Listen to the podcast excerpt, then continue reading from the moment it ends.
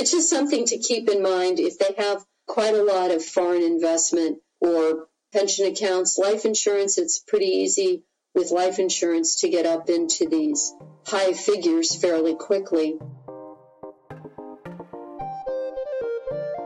You are listening to US Tax, a podcast for Australian accountants with US clients.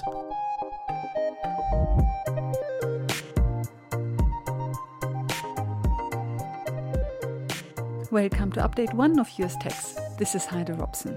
So, this is the very first US episode we ever published a long time ago on the 3rd of October 2017, originally as episode 9 of Tax Talks, and then later we renamed it to US 1 of Tax Talks. If I'm honest, I feel a bit embarrassed about these very early episodes since I had absolutely no clue. I still have no clue, but the audio in these early ones is really not great. So please grin and bear the audio in these very early episodes. I like to believe that the quality improves as we move through the updates up to the current one. So, this is US Tax, the podcast for Australian accountants with US clients, and this is your very first episode of US Tax. From US 16 onwards, the episodes are published straight away here on US Tax and no longer on Tax Talks. But the first 15 episodes, so US 1 to US 15, were first published on Tax Talks and are now coming over to US Tax. So that you have them all together and don't have to jump around on Tax Talks trying to find them because over there they are kind of drowning in the 300 episodes about Australian tax. And so the plan is to cover US tax issues that affect your Australian clients. So, clients who are Australian tax residents and have some connection to the US tax system. So, now let's start with update number one about the US tax position of US tax residents living in Australia. When an Australian resident is also a US citizen, what is happening to them in the States with respect to their US income taxes? Here's Jane Bruno of AA American Tax Services. Jane has been preparing US tax returns for US expatriates for over 20 years, so is full of insights and knowledge that she will share with you.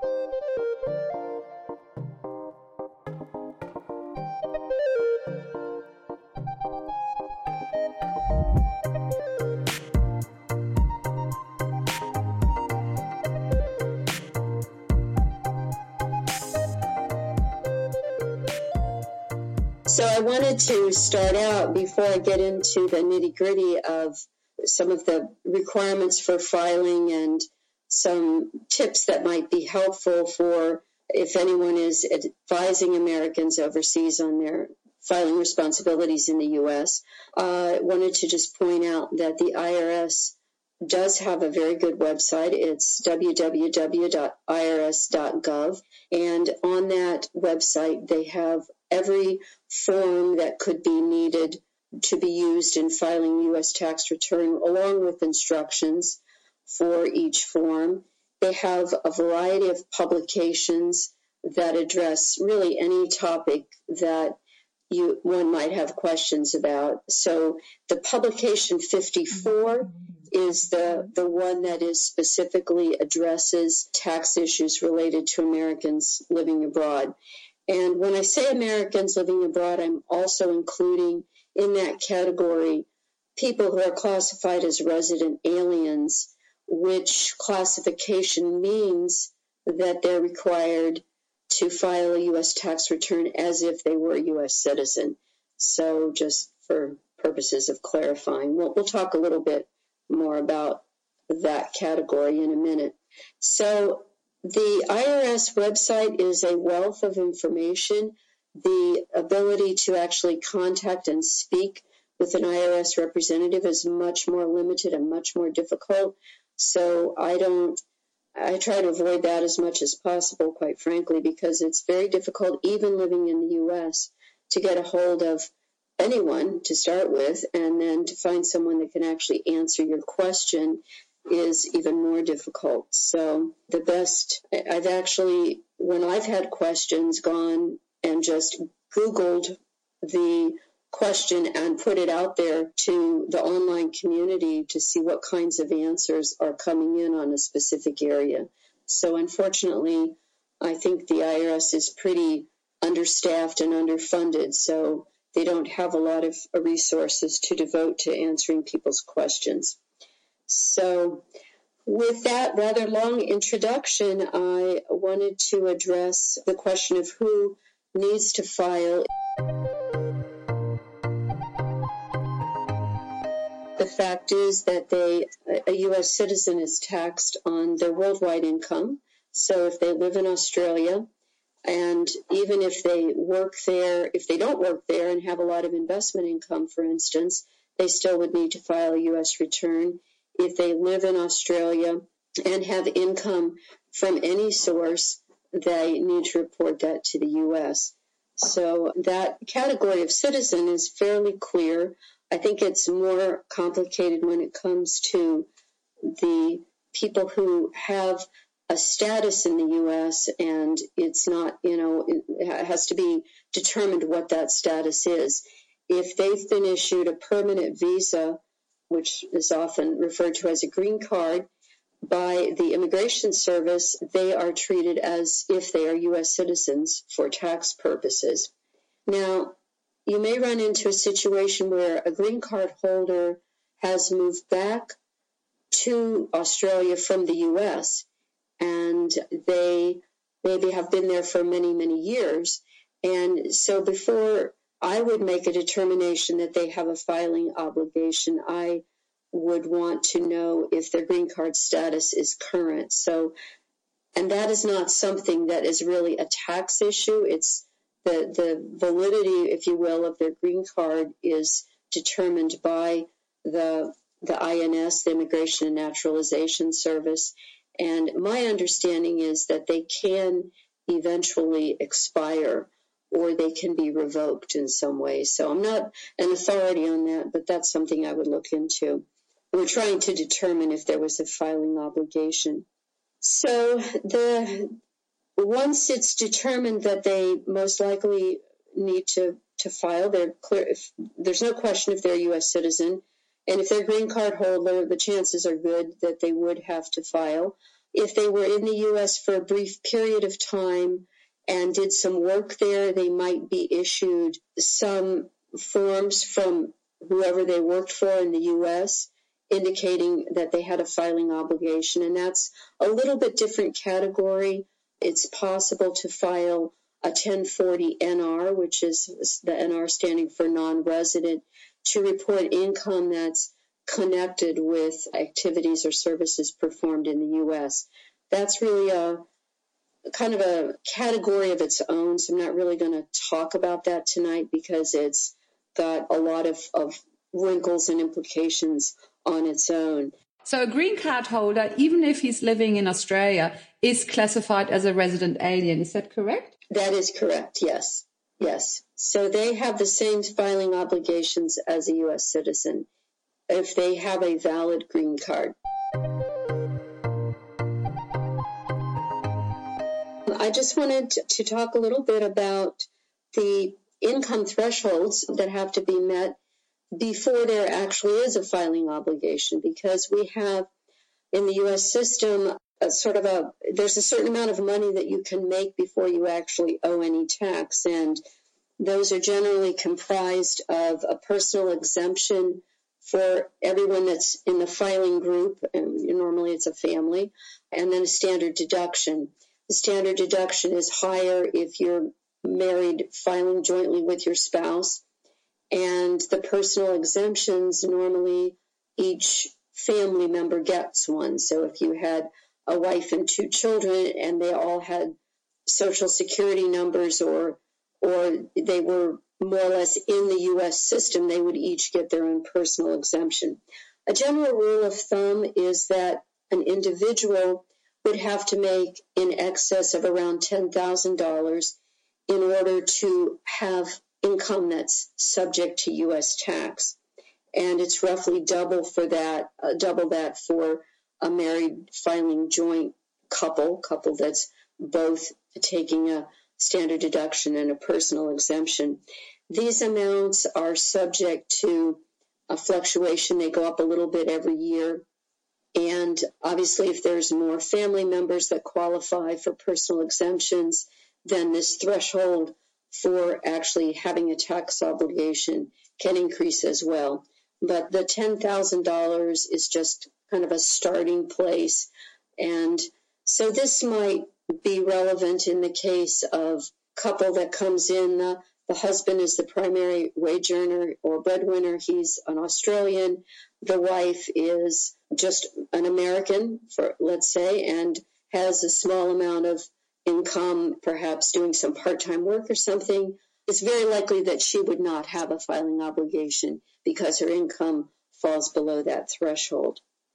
In that scenario, even if she were going to file, she would most likely file as married separate.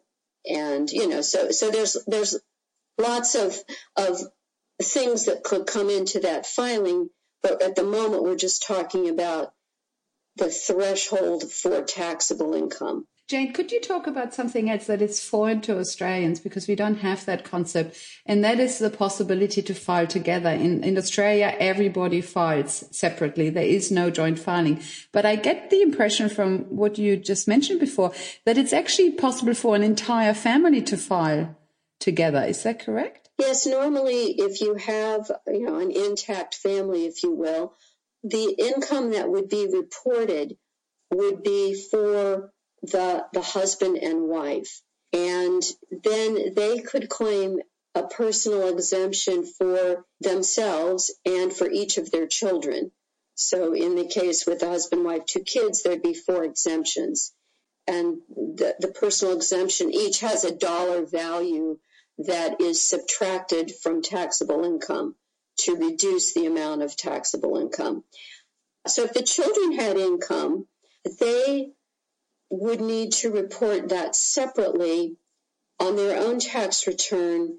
And then there would be a question. They would have a choice of continuing to, depending on their age, they can only take this exemption, this personal exemption, and be claimed as a dependent by their children, by their parents up until a certain age.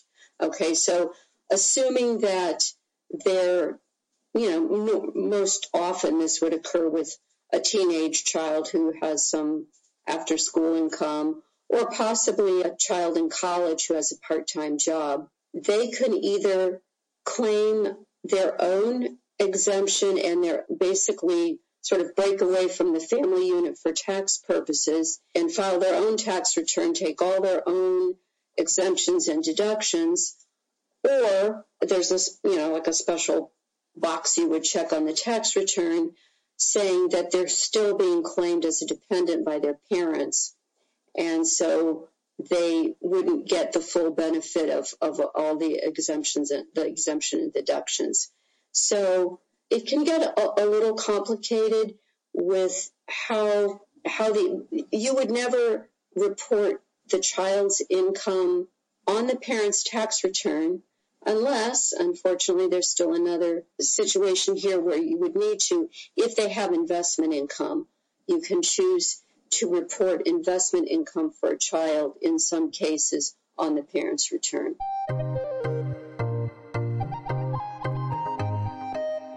Yes, now I was going to talk about the type of income that is taxed. I, I use that term very broadly, you know, taxed on your worldwide income. And that includes salary or self-employment income. It includes the salary or whether you whether the taxpayer is working for an American company or an Australian company or even a third country company that has assigned them to Australia and is paying their salary.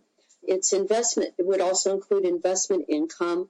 Now, we have a, a system in the U.S. where you're only taxed on investment income that is realized. So if you got interest on a bank account, that would be taxable. If you got dividends paid out, even if the dividends were reinvested, that would be, be taxable in the current year.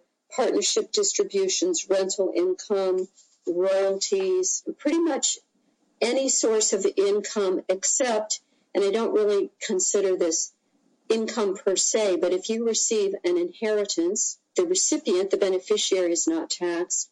And if you receive a life insurance payout, that would not be considered taxable. So, one, if, if there's ever a question about this, the publication in the IRS arsenal of publications is Pub 17.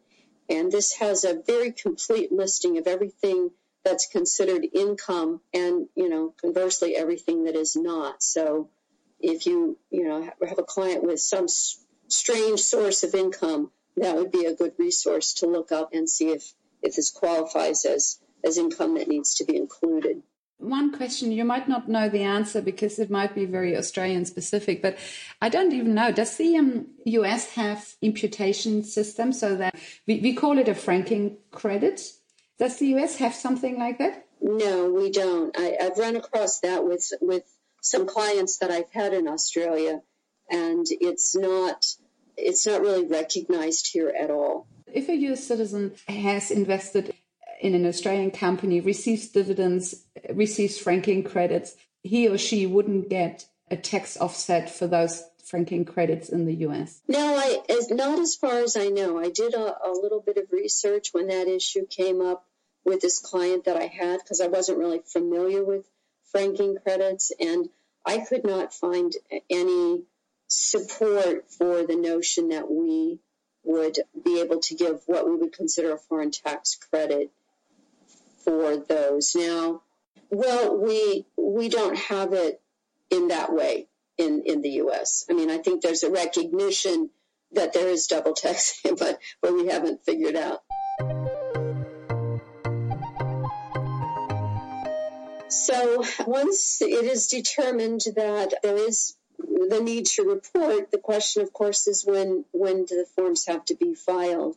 And just at the outset, I wanted to point out that we operate on a, a calendar year for most taxpayers. It's possible for partnerships and corporations, obviously, to have other than calendar years. I think it's even possible for an individual to elect a non-calendar year, but I've, you know, it 99.9% of the time we're looking at filing the tax return from on the income received from January 1st through December 31st of the year yeah. previous to the year that the tax return is due.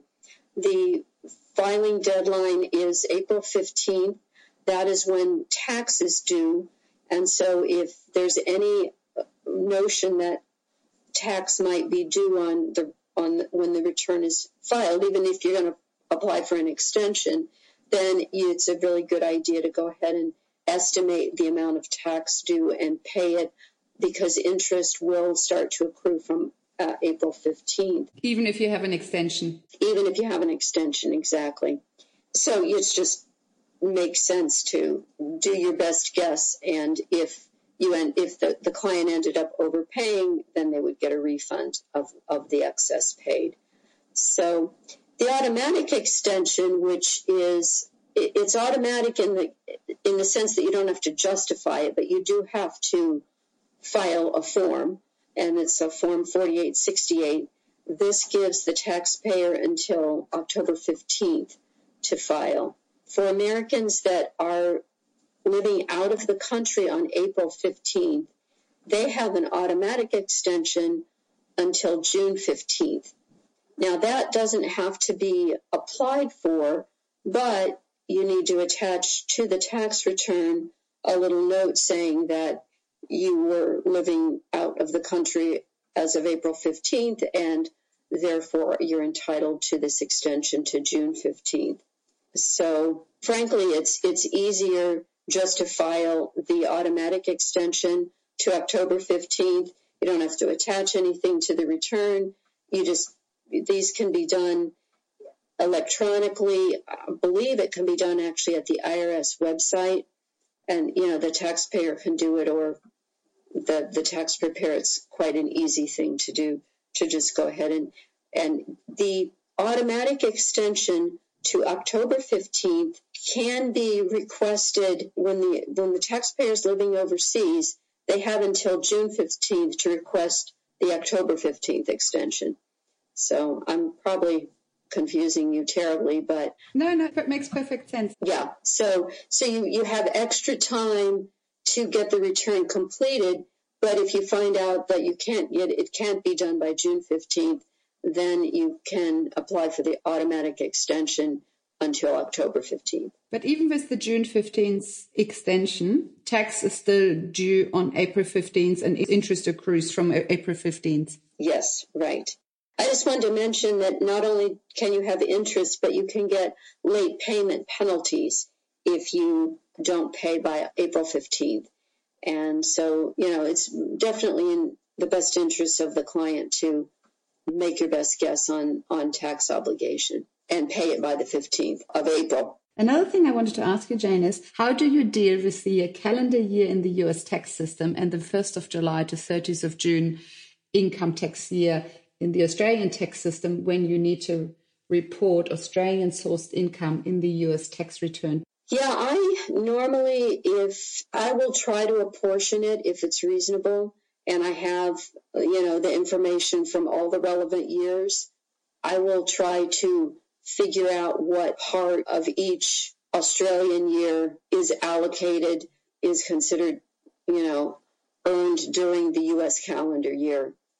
So it's the same situation in the UK, you know, so quite, uh, uh, so I'll, I will carry it over from year to year for clients that I've had consistently where, you know, I just take the end of one year, you know, that's say the first, I don't know, the first or, or last half of, of the year in question, and then just combine it with the preceding or the succeeding year.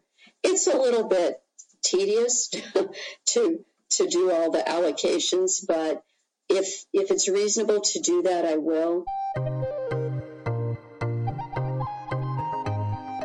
So the foreign earned income exclusion was actually a device created by Congress in the 1970s to make help make Americans more competitive in the, the world markets. The concern was we're one of the few countries that has worldwide taxation, on taxation on our worldwide income. So this was an effort to level the playing field a little bit. The current format is that you have to meet one of two tests in terms of, of residency in a foreign country in order to qualify for the exclusion.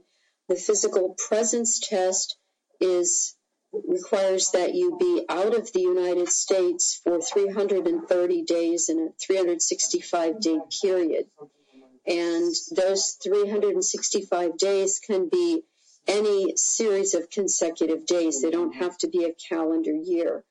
But during that time, you can't be back in the U.S. more than 35 days. And there's a whole raft of explanations about what qualifies as a day and, you know, whether you it's it's out of the U.S. or in the U.S. and so forth. Uh, once again, I would refer any tax preparers to this publication 54, which goes into a lot of detail about specific situations that might come up that cause confusion. But just generally, you have to meet the physical presence test 330 days out of 365 or the bona fide residence test.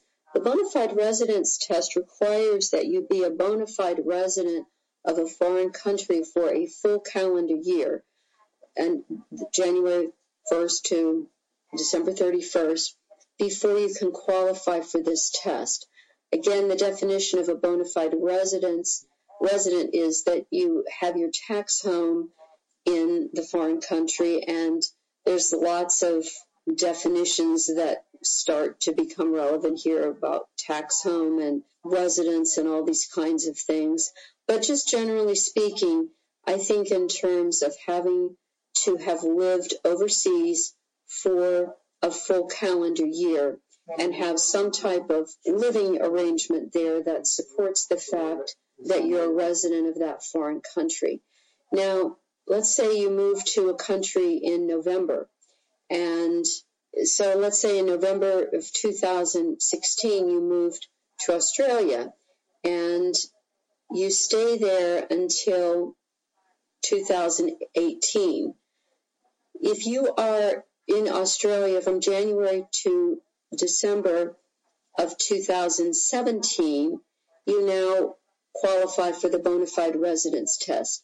So you have an option at this point, let's say in, in November of 2016, you had a certain you know income from November and December, but you don't really qualify for the physical presence test, and obviously not yet a bona fide resident, you can file for an extension that allows you to not file your 2016 tax return until such time as you've met that bona fide residence of one year, which would be 2017.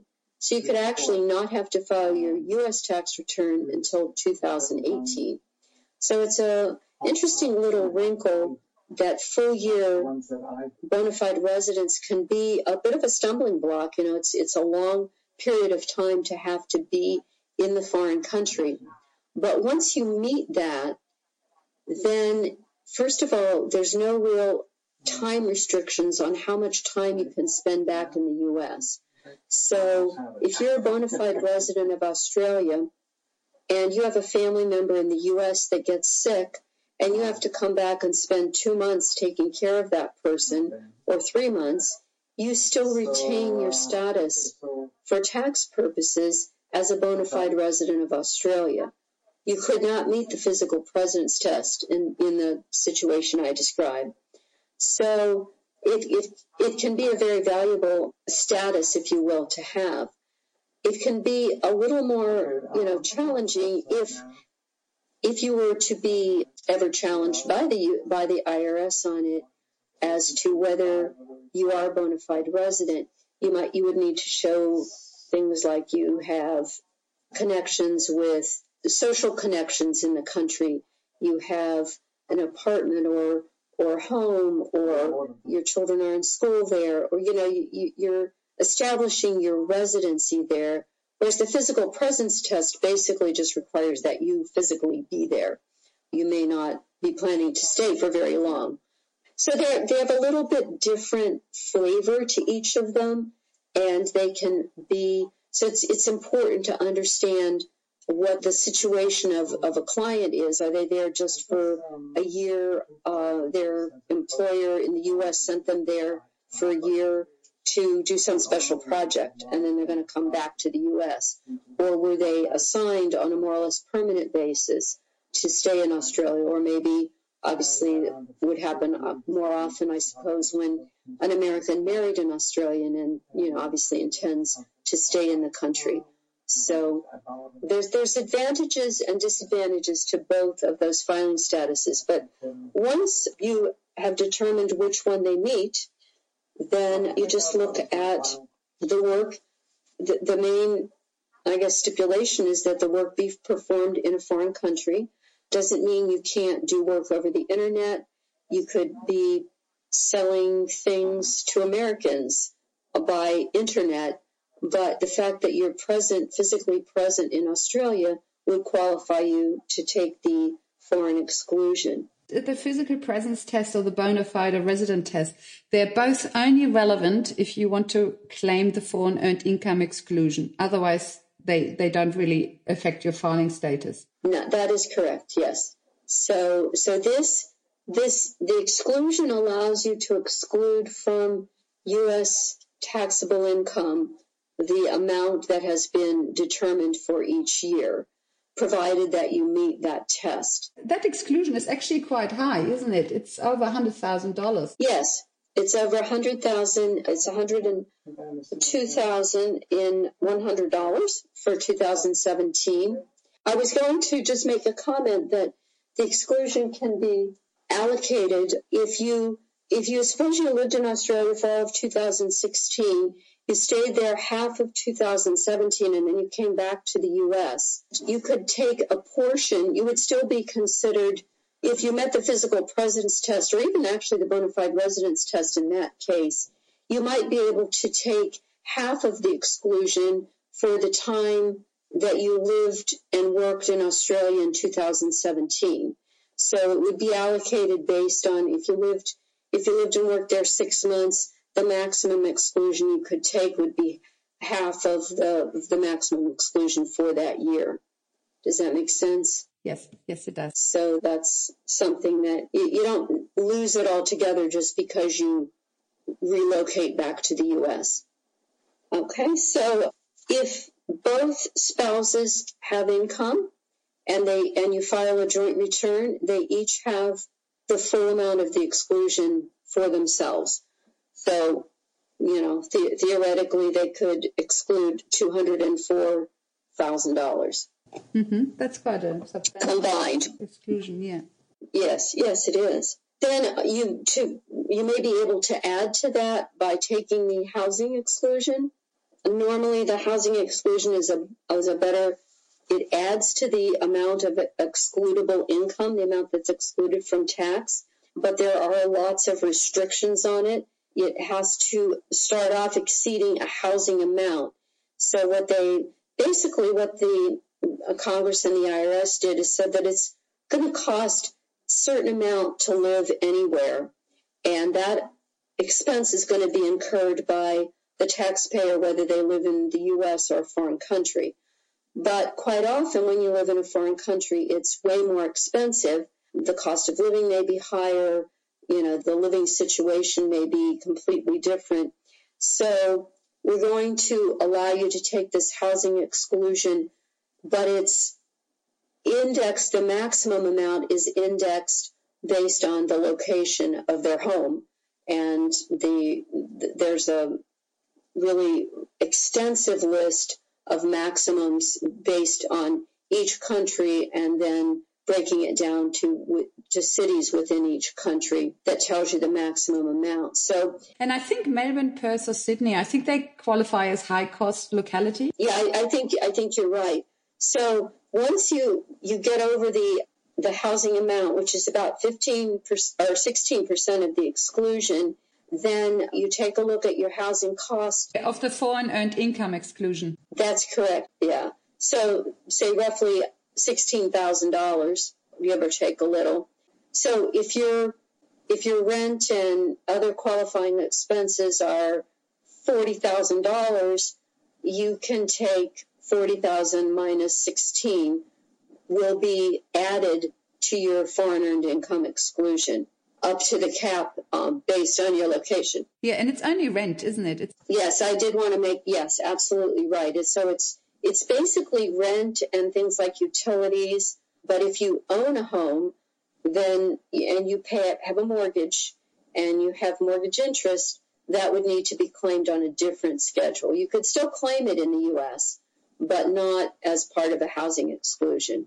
And before I start on the foreign tax credit, I did want to mention that when you take the foreign exclusion, you get bumped up into a higher tax bracket than your actual taxable income might suggest. So let's say that you take the foreign exclusion and you end up with $30,000 of taxable income you might think that you would go to the tax charts that tell you how much tax is owed on $30,000. But in fact, you have to go to the tax charts that include that foreign income that was excluded.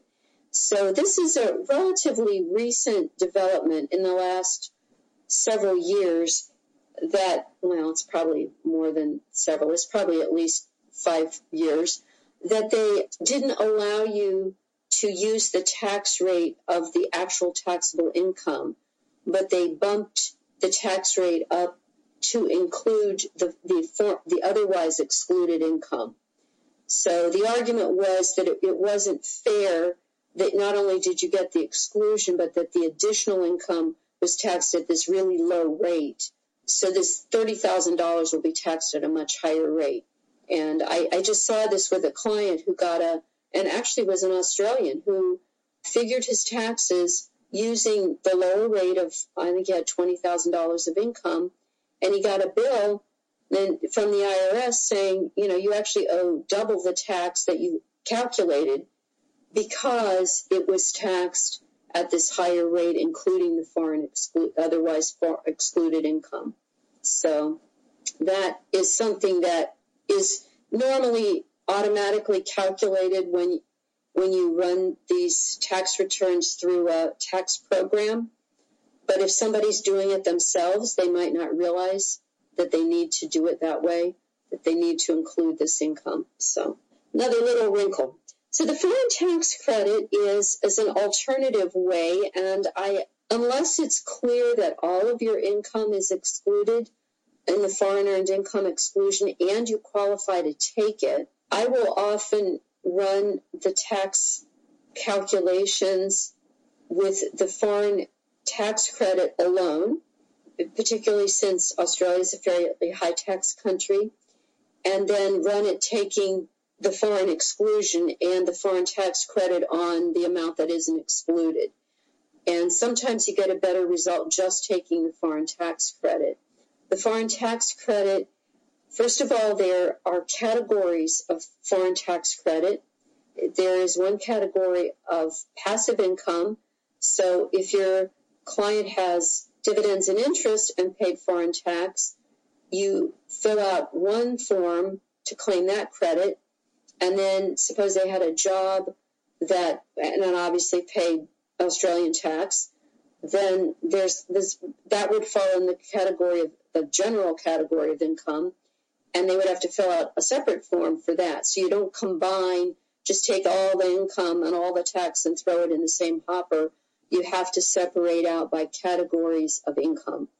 So that makes the foreign tax credit a little more complicated. But if the income exceeds the foreign earned income exclusion, let's say they made $165,000, they can may be able to exclude the first 102, but now the, the balance has to is will either be taxed at US tax rates or if they're if they've paid Australian tax, they can take a foreign tax credit on that excess. So if income is excluded under the foreign earned income exclusion, then no foreign tax credit is given for that income. That is correct. Yes, if it's entirely excluded as a foreign earned income, then the foreign tax credit is not available in any way, shape, or form. Form 1116, which is the form used to calculate the foreign tax credit, has a special place where you will need to calculate out the amount of foreign tax that is allocated, if you will, to the excluded income. And you will get to take a credit only on the, the remaining balance of foreign tax. So, however, if you end up having unused foreign tax credit, you can carry it forward to future years and you may be able to apply it down the road to, to foreign income. So is it is it a fair comment to say that because Australia is a high tax country, our top marginal rate is is higher than the US? You know, our top marginal rate is 45%, whereas in the US it's 39.6%. So given that for higher income earners, it probably is always better to go for the foreign tax credit than to go for the um, foreign earned income exclusion. Well, I think that, yeah, I would have to say that that is probably a good rule of thumb especially since the foreign earned income exclusion is dependent on these residency tests. You know, so it can limit people's ability to come and go if they feel constrained by the 35 day rule for the physical presence test and so forth. And so, yes, you, you have in a way more flexibility with the foreign tax credit. And I, like I said, I, I always run it both ways. And depending, this is the interesting thing though, is depending on the whole tax picture, you can get different outcomes. So, you know, it depends on if there's lots of investment income.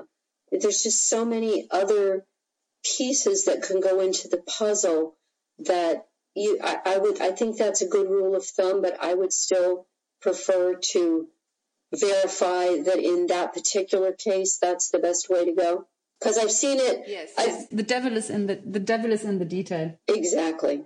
Yes. And you touched on something that I thought was was very important. Any foreign tax credit that is not used up is actually carried forward. That I think that's very interesting. Yes, and I it's honestly have not seen it play out to anyone's advantage that often just because if you're already paying a high rate of tax and can't use all the credit, that's probably going to be the case the next year and the next year and the next year.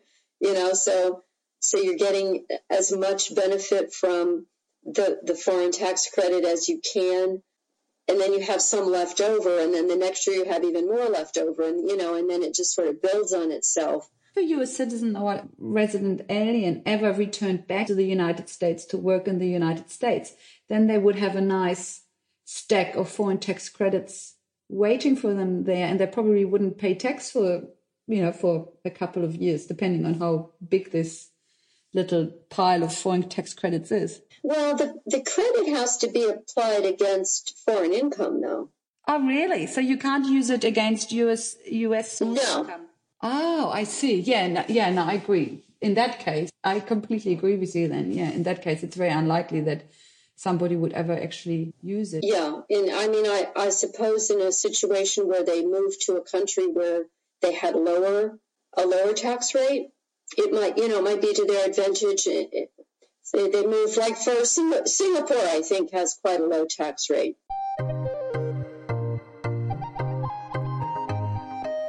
As you can hear, I got this completely wrong.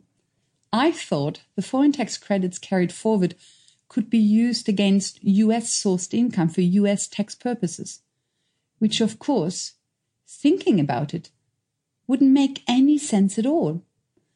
But I think it is a common misconception.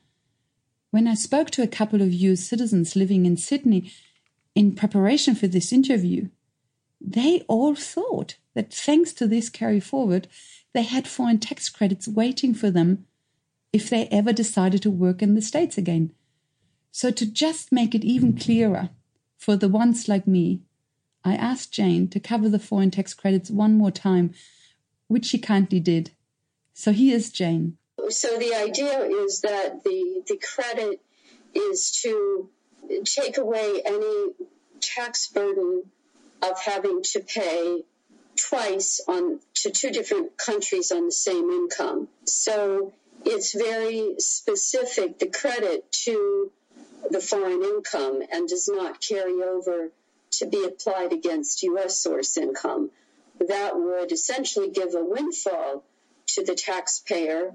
And as you pointed out, just because uh, someone paid a high rate of tax in Australia under a system where the unused credit could be applied against U.S. tax liability, that high rate of tax in Australia would then essentially create a windfall to the American moving back to the States who now says, oh, I can take all this credit against my U.S. tax liability.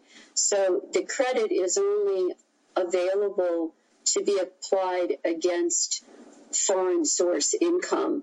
It doesn't matter what country that is the generator of that tax credit. Uh, once once the credit is on the books, it can be applied to any foreign source income down the road in later years. So they don't separate out that only there's a special Australian tax credit that is applied against Australian source income and, you know, a special Filipino tax credit against Filipino income or something like that. It's just in a general basket of, of tax credit.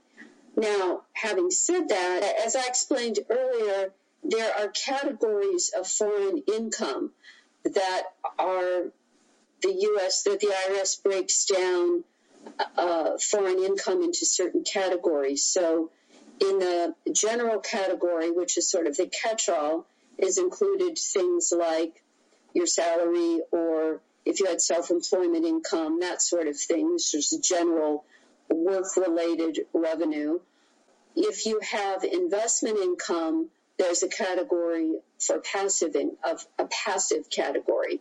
So the in the preparation of a tax return, one would separate out the general category income, apply the, the credit that's appropriate for that category of income on a one form, and then there'd be if there was investment income, a second form that would have all the money that went in the passive category, and then the uh, tax that's allocated to that. Because quite often, um, at least in, in our system, the tax rates applied to investment income are different than the tax rates applied to earned income, such as salary or self employment income.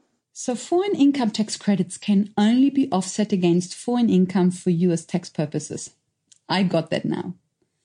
But even with this limitation, which, as you know, we also have in Australia, in which most tax jurisdictions probably have, even with this limitation, the US tax system is still very generous in allowing a carryback and carry forward of excess tax credits at all.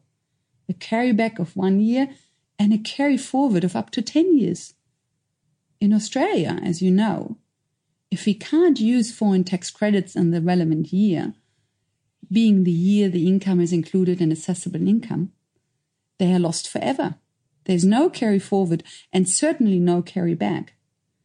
But mind you, as Jane pointed out, the carry forward for US tax purposes only kicks in if and when our US clients move from a high tax country like Australia to a low tax country like Singapore. So this is all for now about foreign tax credits in the US. I promise you I won't mention them again in this episode. Back to Jane. I wanted to touch briefly on the Affordable Care Act, which is our highly contentious effort to get health care in this country. And um, so, is, is, is that is that the so-called Obama Act? Uh, well, it's the, yeah, it's the Affordable Care Act, is also known as Obamacare, and the the there was a lot of discussion when it was being proposed because the American citizens abroad and other groups that represent interests of Americans abroad were very concerned that the their their people that live overseas would be penalized by not having properly approved American health care. So they did create a special exemption. So you Americans living abroad, you know, can can claim that exemption. On my tax program, I I simply put that I, I take an exception for Americans living overseas, and that's the end of it. They're not really required to provide proof that they have alternative health care. I've never had a client that was asked to do that. Now, you know, if you have an American in Australia who works for a U.S. company, they probably being provided health care by the company and will get a form that, you know, specifies that, that they're covered for the full year or the partial year. This whole area is so up in the air right now. A client brought me a form, or actually it was an article saying that right now, under the Trump administration, they're not even really checking to see if you have health care coverage as part of your tax filing requirement.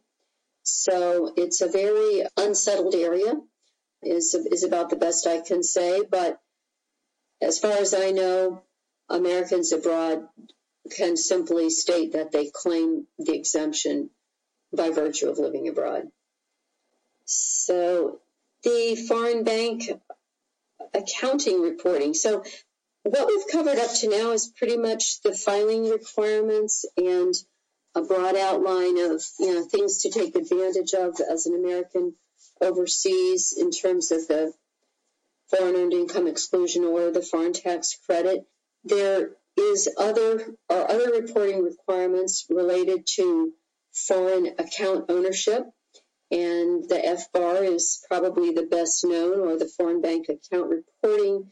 This is administered by the Treasury Department, and these forms are submitted now electronically only through a particular website that's overseen by the Treasury Department. You cannot file these as paper documents, and they basically are required, you're required to file this form if you have over 10, an aggregate of more than $10,000 in foreign bank accounts. And that can be anything from cash to stocks and bonds to pension accounts, life insurance. There's been a lot of articles written and a lot of discussion about what is included in this. I always encourage clients to be as thorough as possible in coming forth with whatever they might have in terms of foreign accounts. It does not include real estate or rental properties or tangible items, you know, of that nature, but it's they're really just looking at foreign accounts that may or may not generate income. There is not it doesn't if you file an FBAR, you may not report any any uh, earnings on on any of these accounts. And it's not required that you do, of course, unless, of course, you, you did have earnings. You mentioned pension accounts. So the Australian superannuation account would probably fall under, under this and would need to be listed on, on an FBAR report? I take the position that they do. Now, I, I do not file and report for my clients what I consider to be the equivalent of social security accounts. You know, those, like if you give money to the government that is going to be somehow returned to you when you get older. I do not include those. I see. But any account that where there's an employer contribution or an employee contribution, sometimes they both contribute. Sometimes it's just the employer. Some, you know, there's so many different kinds of of accounts out there that are going to come. Yeah, I mean, the, the mind-boggling numbers of accounts, but you know, those are basically foreign accounts that you may or may not have any control over how the money is invested and so forth. So my philosophy has pretty much been just be more inclusive than less inclusive. And if there's a question, you just report it. I, I think, like I said, you know, there there may be other people out there who have very different views on that, and I'm not saying that they're wrong. I just think there's been so much confusion about what needs to be included in the FBAR that I've taken the position that I include everything that reasonably could be included. Yes. So the FBAR is is a completely different jurisdiction as such. That's right. Does the IRS actually check whether a taxpayer has lodged their FBAR? Well, that's a good question because I don't know if they check. I, I know that there are there's crossovers if we get into the question of people that haven't filed for a very long time. And I don't know if you're familiar with the voluntary compliance programs that are out there for Americans that haven't filed tax returns or FBARs. Yeah, we have those in Australia as well. Okay. Well, the the IRS set up a program that requires three years of tax returns and six FBARs. So they're certainly acknowledging the FBARs, and I'm sure there's some crossover checking, but the FBARs are sent to Treasury and the tax returns go to the IRS. Now, the IRS is part of the Treasury Department for sure. So, to what extent they cross reference each other, I don't know. I've never, I've never had the IRS come back and say, you know, we see that you reported, yeah, we, we reported this foreign interest, but we don't see an FBAR. I've never seen that happen. Yes. So I don't know how much of that occurs. It's not to say that it, it, didn't happen. It's just never happened with me. And, and the other thing to understand about the FBAR is you would need to file for joint accounts. So if the American and the Australian, you know, the American files the return, Australian spouse does not file, but they have a joint bank account, then that amount with the full value is supposed to be reported on the FBAR in a special category, you know, indicating that there is another owner. And the third category is accounts over which the taxpayer has signatory authority. And I've seen this with, for an, exa- an example, I had an American client whose mother was Canadian, and he had signatory authority over some of her accounts. And we reported those every year that he, you know, he had authority over those accounts, even though they weren't per se his accounts. Mm-hmm. So that's, you know, those those are the categories of accounts, if you uh, you know that that need to be considered. And then the FATCA. Well, now, so so FATCA, as I understand it, is the the legislation that was um, actually uh, passed during the Obama administration to require this reporting of that the foreign banks had to report on American accounts to the Treasury Department, and then the taxpayer is supposed to report to the Treasury Department. And I guess the idea is that they check and see if they both reported the same thing. I don't know how that works in practice, but they came up with another form, the 8938, which is part of the U.S. tax return. And so it's it's basically the same information as the FBAR, but it's attached to the tax return. The good thing is that if you've got it together for the FBAR, then it's easy enough to fill out the 8938 because you already have all your information right in front of you. But the 8938 is only required if the value of those foreign accounts exceeds certain limits. And for a single taxpayer, it's roughly 200,000. If they have over 200,000, you should start looking at whether that form needs to be filed. If the couple, if it's a couple filing married joint, then the reporting threshold is 400,000. So there's uh, even that gets complicated, but my that when I hear 400,000, it, it sets off that alarm bell in my head that they might need to fill out this form if they're married filing joint. If it's 200, then for a single person, you know, the alarm bell goes off. So it's just something to keep in mind if they have uh, quite a lot of, of foreign investment or, you know, pension accounts, life insurance. It's pretty easy with life insurance to get up into these high figures fairly quickly. Then this 8938 needs to be completed and attached to the tax return. So it might be a fair comment to say that the FBAR and the uh, FATCA, FATCA probably cover the same with a few you know, right. few gaps here and right. there, but they probably cover the same. It's just that the FBAR is lodged with the uh, Treasury, whereas the FATCA is part of the tax return, and also the FBAR kicks in at ten thousand dollars, whereas the FATCA kicks in exactly at four hundred thousand dollars. That's that's a good way of putting it. Superannuation contributions. In Australia, employers make a contribution of 9.5% of salary and wages to a, to a fund, and that's not treated as assessable income in Australia. And I think there is a chance that this is treated as assessable income in the states. Yes, the the contribution that the employer makes on behalf of the employee would be considered part of their wages.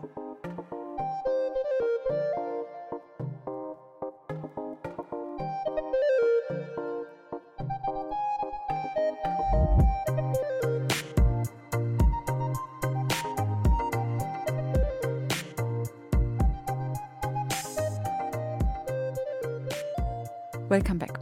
So, that was our very first US update from October 2017, a long time ago, before COVID, before the Ukraine, before the bushfires and the floods, a very different time back then.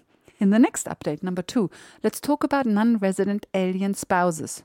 So, spouses of US citizens who are not US citizens, hence they are aliens, and who are not residents of the United States. Can these non resident alien spouses get dragged into the US tax system? And if yes, when and how? That is the question for US update number two. Until then, thank you for listening. Bye for now, and see you in the next update.